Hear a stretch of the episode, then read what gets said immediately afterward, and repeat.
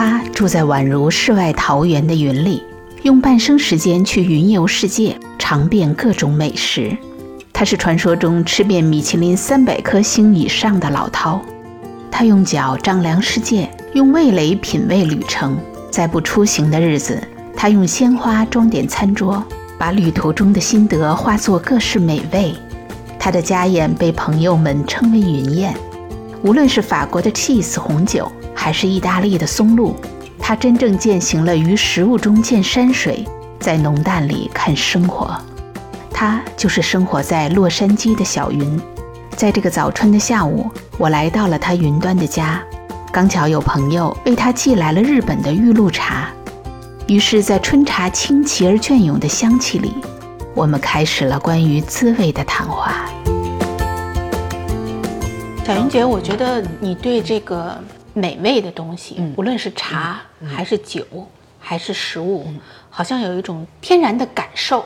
跟你在一起啊，无论是你给大家讲的这种知识，就 cheese 嘛，嗯，还有我们的这个品酒课，你有时候都能够品尝到这个食物当中大家感受不到的一个味道。嗯，你这个是具备什么特异的功能？我觉得这真的是天生的，有可能。但是呢，就是你有这个味觉的敏感度呢，也是好事儿，也是不好的事儿。如果说普通的东西，有可能你就不会觉得那么的满足了，所以你就会追求就是更美味，真的是这样，我觉得。我有好多朋友特别有意思啊，他就觉得，哎，嗯，我要跟你一去吃呢，我就觉得这东西好像更好吃了。我说其实不是，这东西呢，就是你跟我吃的时候呢，因为我就把你的注意力吸引到这儿来了，因为我们谈论的就是这东西，并且呢，我一讲哦，这个东西背后是什么故事啊，它哪儿的啊，怎么来的，这里边发生了什么事儿，你呢就会。注意到这件事儿了。当你关注到一件事儿的时候，你去品味吃下去的时候，那感受是不一样的。我觉得是这样。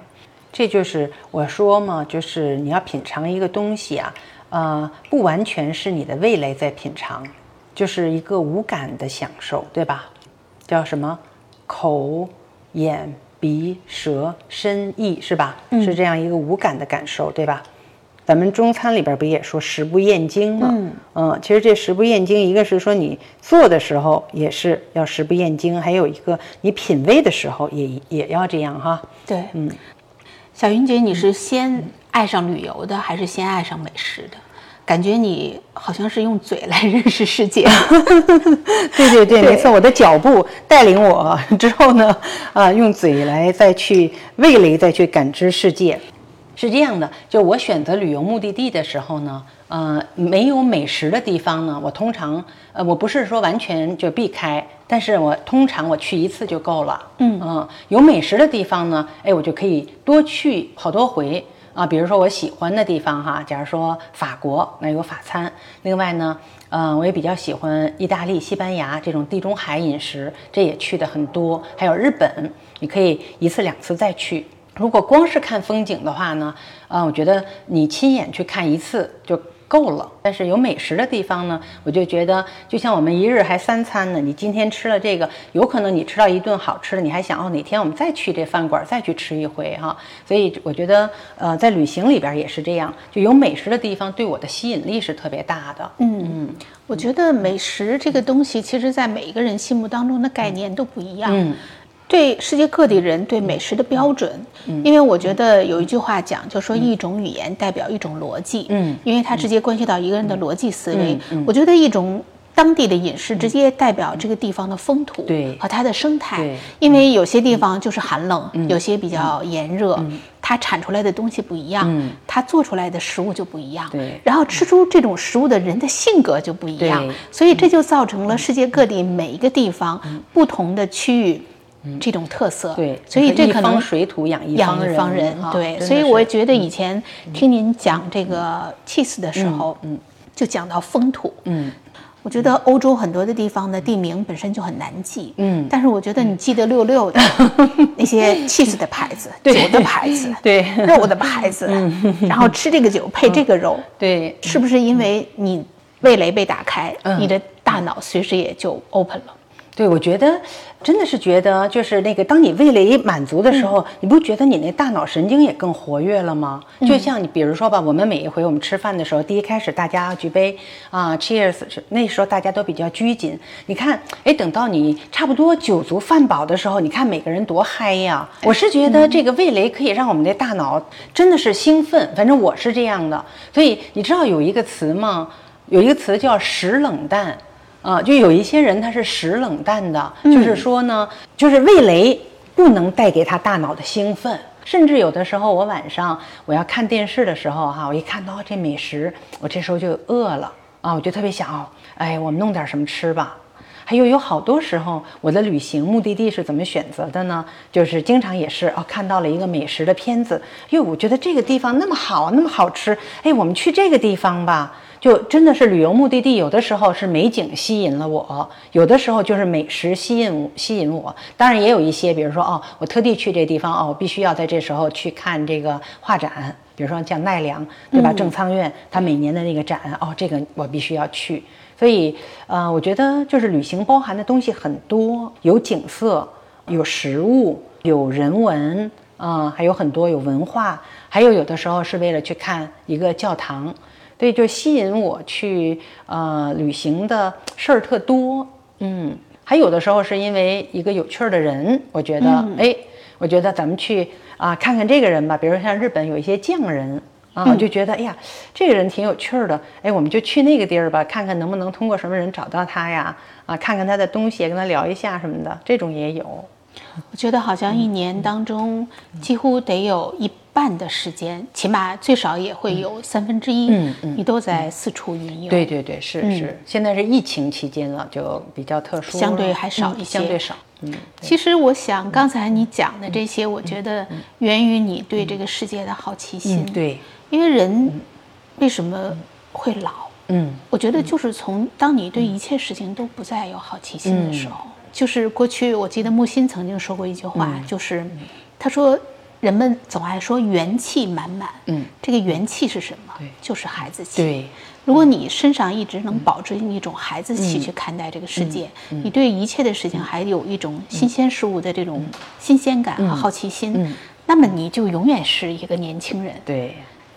前几天呢，我看到你在朋友圈当中分享，你过了五十五岁的生日，嗯，大多数的。女性，嗯，尤其到了这个年龄，很忌讳谈自己的年龄，嗯，很忌讳，嗯，就是这个年龄的数字，大家很保密，嗯，而你呢，就是公然的在朋友圈晒出自己的年龄，然后我看你还写到曼妙的身姿已经远去，脸上出现了皱纹和斑点，对，所以我就想，这一个人需要内心有多么的丰盈，他才能会有这种不忧不惧的这么一个淡定的心态。对你看到我前边写的了，后半段还有写的是吧？呃，我是觉得呢，就是随着我们年龄增长，那肯定就是呃年轻时候的你所拥有的这些什么美貌啊、身材呀，肯定就离我们远去了，对吧？不是那些东西不好，嗯，但失去了这些可惜不可惜呢？我是觉得人永远是有得有失。但如果你真的能确信你，你内心里知道，啊，你经过这么多年，你从二十岁到五十岁，如果你收获了什么，你成长了什么，这时候你就不觉得那些东西失去有多可惜。真的，我也没有觉得那个有多可惜。呃，像我现在，你要让我选择，我目前如果我只能选择，哦，我从二十到五十的这种经历，或者你就选择没有你从二十到五十的这个经历，你就是选择我仍然拥有我二十岁时候的容貌啊，呃，发型，呃，身材，那我宁可选择我现在，是因为我觉得我确信我收获了什么，我确信我得到了什么，所以我一点都不在乎我失去的那点点儿。因为我也不觉得那是失去，我本来觉得人生就是应该有不同的阶段，呃，有一个词儿叫什么？不在乎天长地久。哦，对对，不在乎天长地久，只只因为你曾经拥有，对吧？哈，所以就是我觉得那个就是我二十岁的阶段。虽然我现在你看着我跟那时候不一样了，但我没觉得我失去啊，我曾经就是拥有嘛，并且呢，我现在我还拥有我现在。啊，还有一个我还拥有从二十到五十五啊，我我这么多的旅行啊，我见了那么多的世界，遇到了那么多的人，啊，更主要的是呢，啊，通过去了那么多的地方，见了那么多的人，我觉得啊，我自己的思想，比如以前我是比较狭隘，我觉得，那我现在呢，我就会觉得，哎呀。就像你刚才说，比较 open-minded，因为你见到太多的事情了啊。这个世界上有各种各样不同的人，他们有各种各样不同的境地，他们有各种各样不同的 background，所以他自然就是成为各种各样的人。这时候你就能非常非常理解很多事情。所以我觉得我能够拥有这个。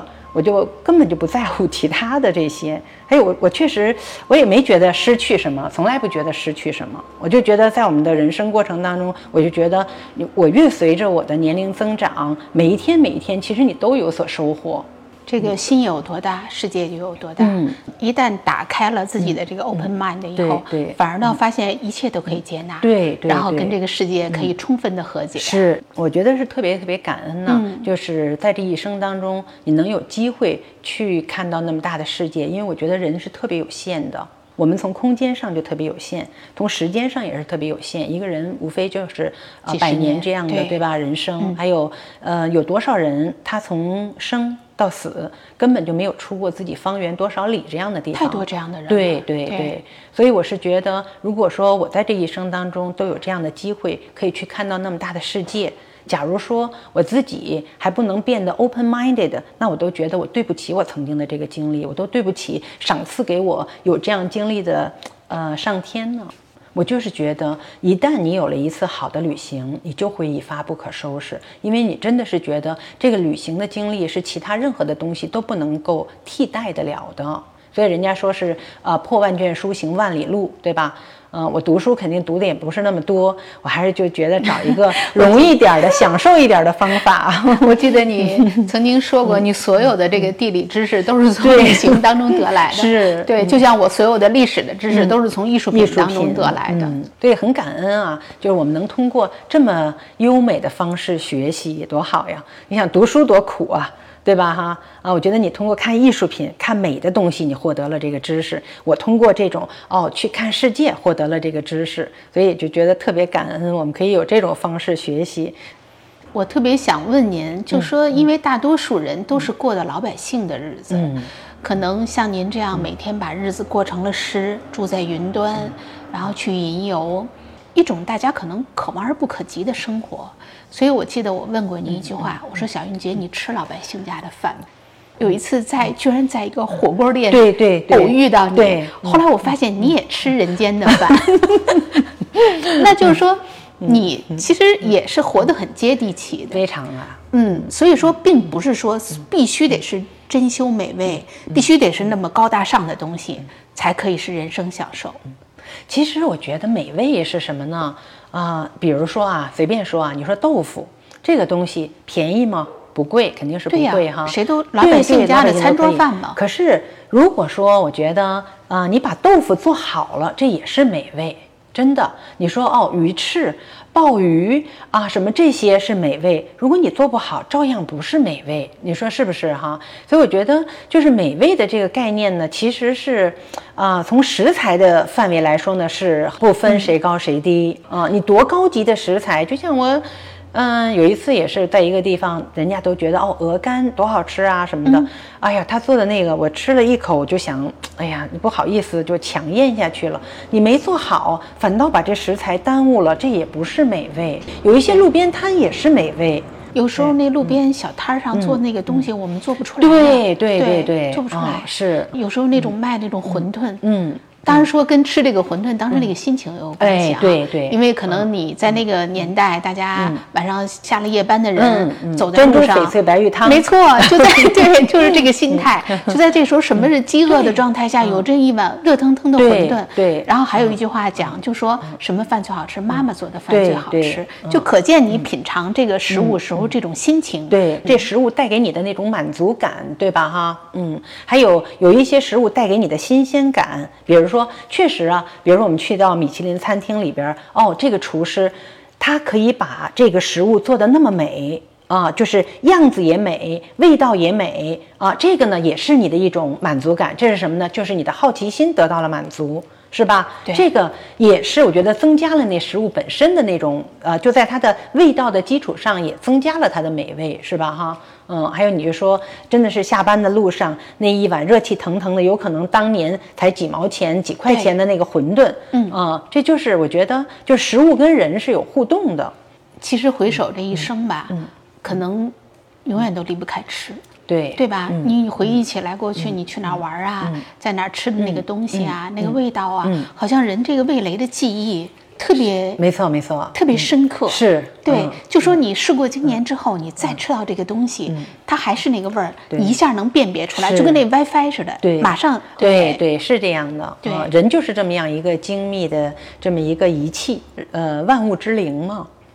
我觉得你是把自己的生活，嗯，确实过成了凡尔赛，嗯嗯，而不是说去装给谁看。我想，可能今天我不在这儿，就你一个人，你也会一抖一抖的给自己沏一杯茶喝，对，会。然后也会 enjoy 在嫩嫩的这种清香里面对对。的你在这儿的时候一紧张还没沏好，我争取第三泡沏的好一点。我们所有这个人生的记忆都是跟吃息息相关，包括每一个佳节，说到了春节我们吃饺子，嗯，然后中秋节吃月饼，对对对元宵节吃元宵，然后端午节吃粽子，对每一个节最后就是吃，对对对，因为都有一个物化的东西需要去给它体现嘛，对吧？所以说这个东西最后落实到大家每个地方。包括我们在国内的时候，大家朋友们啊，每次都会从自己的家乡带到一土特产，对对吧？其实这个呢，就代表是他们家乡的味对道。，就是你必须得非得在这个元宵节吃元宵吗？你平常吃元宵就不行吗？其实不是，对就是因为这个东西它时令，对时令，嗯，还有一个它有可能真的是带着你曾经的记忆，是吧？嗯，它跟很多事情就联系起来，所以人就是这么的。复杂，我觉得，但通过这种复杂呢，我觉得获得了很多幸福的感觉。嗯。如果你把所有的这些事儿都很简化，嗯，那我就觉得你那个幸福感也就随之也就少了。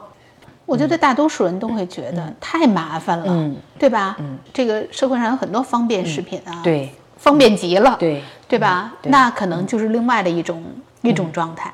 就你通过别的，你你都获得不了的，是不是哈？对所以这时候你就看，你觉得哦，这个麻烦吗？就是你觉得人家好多人也是，就是有一些吧，我觉得。嗯，儿女跟父母的关系，比如说不是特别的融洽，甚至夫妻的关系不是特别的融洽，他们要想费很多的脑筋，要想很多的办法，去来修复这些关系，去怎么样，诶，增强这个人跟人之间的这个亲密感啊。但其实我觉得，嗯、你要这么说的话，我觉得就是这些生活当中的这些仪式，让每个人都觉得哦，我们的家过着特别的平和，特别的幸福。这时候呢，每个人都对这个家有特别的依赖。嗯，并且呢，他们就感觉哦，我必须要特别的要维护我这个家的幸福，所以我觉得那不就是太简单了吗？不就是一个小时泡个茶吗？大家聊个天儿吗？是不是？你去看心理医生，你还要多花多少钱呢？所以我就觉得这时候就觉得哦，这其实是很值得的一件事儿，一点儿都不贵，一点儿都不麻烦。你觉得呢？是这样吧？我反正真的是这么样的觉得。人可能就是要给生活当中去创造一些这样的记忆。嗯，孩子也是，我自己感觉，因为我有两个孩子嘛，我现在有时候问到他们，他们居然记得很小的时候，嗯，我们在一起玩这个摸瞎子。嗯我说那时候你那么小，你怎么记得？记得。然后当时有一些细节他还能说上来。嗯哎，我就发现哈，我觉得其实这都是很不经意间的事情，但是在他们印象当中很深刻，因为他觉得父母跟他们在一起玩，他们就很开心。对，这个可能就是内心的这种对，满足感啊和这种生活当中发生了那么多的事儿，对。别的为什么他没记住？但这件事儿他就那么样的记住了呢，对。对不对哈？嗯，印象很深刻。对对对对。对，所以我觉得可能像就像刚才讲的，我们很多的这种潜移默化的东西，其实是营造出这种氛围来。嗯对对对这个东西真的是替代不了。嗯，并且人吧，我觉得不管什么人哈，就是就像小孩儿也一样，你不用教他什么是嗯好，什么是不好。他很自然的就能够判断什么是好，嗯什么是不好。对，你说那么多的事儿他没记得，为什么他会记得摸瞎子呢？他就是从里边获得了特别大的快乐的满足，他觉得特别特别的好。真的是，还有特别不好的事儿，他当然也会记得了。所以我就觉得，嗯，人很人这个动物啊，很奇怪，很奇怪。对对对，它是选择性记忆的。对对，而且这种过滤是不是人为的？嗯，就像张艺谋曾经说过一句话，他说：“再好的电影，事过经年之后，留给人的印象只有几个。”镜头而已，啊，当然说他作为一个摄影师出身呐，他可能更侧重看待这种画面的感觉。嗯嗯，其实我们自己回想起来也是一样。对，你人生过去可能那件事情的来龙去脉已经不记得了。对，但是当时某一件事情的那个场景，那个人的表情，以至于那件事情的那个状态，在你心里头。记忆非常深刻，对，总也挥之不去。对，所以我想，可能人生就是被这种各种各样的碎片对组织在一起，这种 moment。没错，比如说你离开这世界的时候，其实你什么都带不走，对，但是你带走的就是这些 moment。对，嗯，我自己感觉，我每次回北京去，就是无论我是去旅游了，还是像现在我。已经就说远走他乡哈，每次回到那个地方，小时候是坐着火车，小时候还坐绿皮火车，对，然后那个火车把顺着那个前门，对，永定门对进那个北京，的，我就感觉到我空气当中闻到一种味道，嗯，就是这个城市特有的味道，对，是是，就是我根本没有办法形容那是一个什么样的味道，对对对，但是你一闻到那个味道，嗯，就是到家了，到对回回到北京，对，回到家了，包括像北京的那种胡同里有的那种味道。嗯，都跟你在那个高档的住宅小区里的味道都不一样。对对，嗯，尤其是那种，比如呃下午四五点钟啊，五六点钟啊，你在穿行在那胡同当中呢，经常是啊飘出来的不同的家做的那个饭呐什么的那种味道哈，都会天上有那种鸽子飞的哦，对对对对，没错，对，就是那个夕阳的时候，对对，那鸽子回家的时候，对对，我都也记得。所以我想，可能您到世界各地去，嗯，同样。也是在当地能够感受到，听他教堂的那个钟声响起来啊，对，嗯，呃，尤其像欧洲啊，有一些地方那种半山间的那种迷雾啊，是可能真的是到一个别人生活状态里头去感受别人的这种，然后喝着当地的啤酒，吃着人家的这种，甭管是不是美食。因为这个，我觉得就是你觉不觉得一个东西是美食呢？真的不光光取决于这东西本身的味道，对吧？哈，对，不选不取决于材质，也不取决于它的价钱。是，有时候很便宜的东西它也很美。是的，嗯，对。为什么？你看，我们又要去摩洛哥哈，我真的是就记得在马拉喀什，呃，那个城市呢，你会发现吗？有一些城市呢，你我们看似很乱。但是其实呢，它的那烟火气就在这个我们说的这种乱里边哈。嗯，我上回是二零一四年去的啊，所以我现在又开始想，我想哦，马上要去了，我就想着什么呢？我就想，哎呀，我当时在他们的那个大街上啊，就是很乱很乱的地方，看着也并不是说那么的高级，那么的卫生哈。他们炸的那个沙丁鱼，还炸的什么茄子，就真的是特别特别的好吃。所以这个也是美味哈，我觉得就 street food 也绝对是美味，所以不是说只是什么米其林。我呢当然也不想错过这米其林，是因为什么呢？因为我觉得，呃，就美味，我是觉得不是说米其林是美味，street food 就不是美味，这个我坚决不赞成。啊，但是我是觉得像米其林呢，我每回都要去，是因为什么呢？因为我总觉得这米其林餐厅呢是厨师的一个舞台。我特别想看看这厨师是怎么表演的这一台，就是这一台戏，他是怎么唱的？因为其实米其林餐厅，你知道，他们根本就挣不到钱，他们把这些食材这么就是挑三拣四的，并且呢，米其林也并不是说那么的贵嘛，对吧？米其林餐厅其实是挣不到钱的，但是呢，米其林餐厅的厨师必须要有这么样一个舞台，他好好的表演之后，比如说人家别人请他去讲课啦，别人请他去做电视节目啦，啊，他出书啦，另外呢，他开一些，这是他的一个社会地位，对对对，这是他的社会地位，他的成就在这儿，所以这是他的舞台，他哪怕是说他要添钱进去，他赔着钱，他也一定要把这个。唱好了，所以其实我要跟大家说，出去吃米其林是一个特别划算的一件事儿。这个厨师给给了大家福利跟补贴，因为我就觉得他这个员工这样的服务，并且现在的米其林，你想想米其林三星，如果你不是一个特别高级优美的地方，你都不可能评上三星。虽然你的饭菜很好，你就是一星。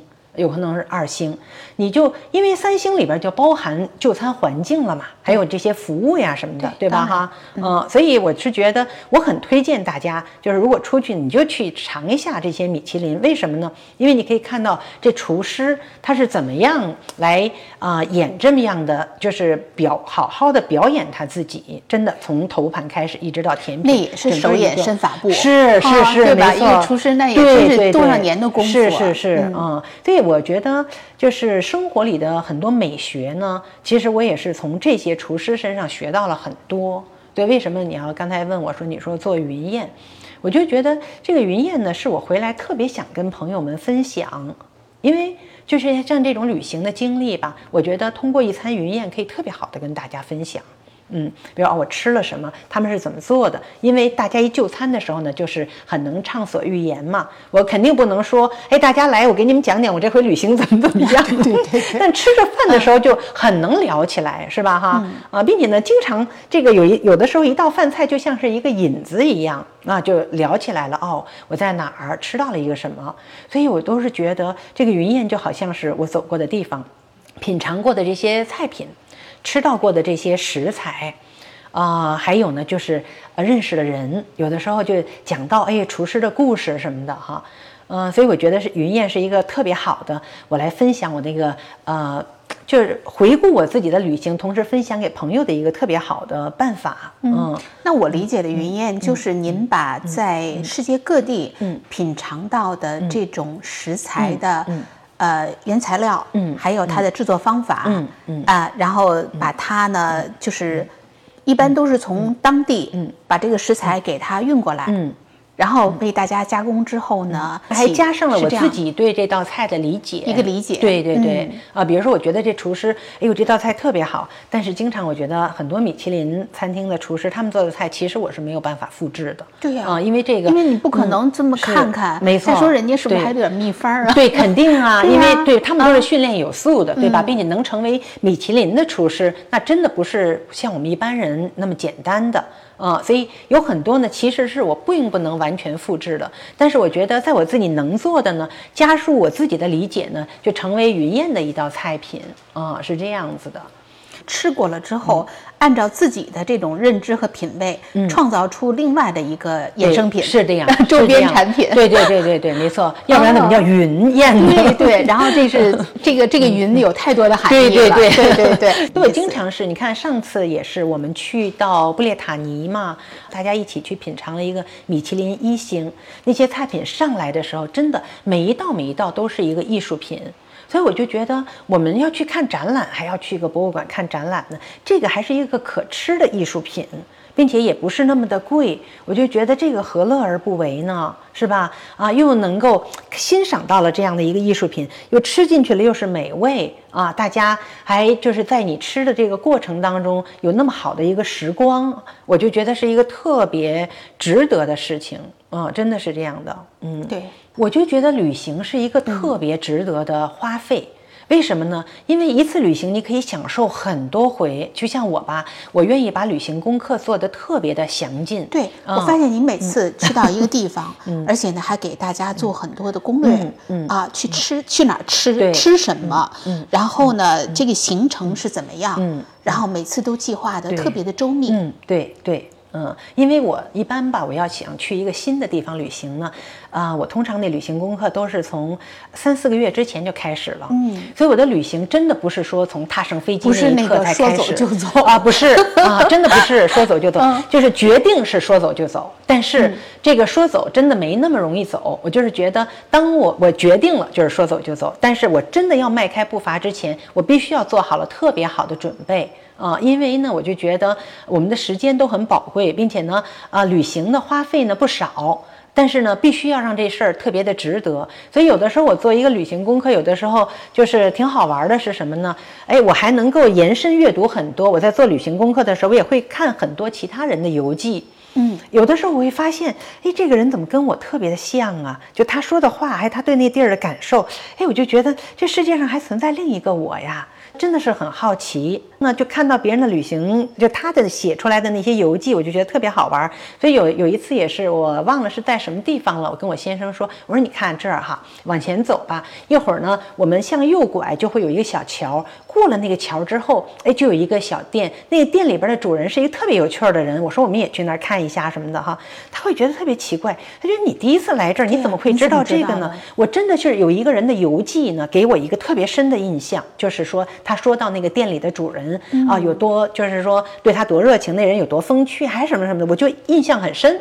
所以呢，一去呢，我就真的我们两个就觉得就像是，我就想也测试一下是不是这么回事儿，我们就真的是这样走，向右转，哎，发现小桥了，过了小桥，再往那边一走，真的是有个小店，就去看。这时候我就觉得，哦，呃，我在我的旅行功课当中，好像我已经结交了一些我未曾谋面的朋友。就今天我见到了这个店老板，这个呢是我一个未曾谋面的朋友，但写这个的人呢，是我今天仍然未曾谋面的朋友。就是，这不就是一种云分享？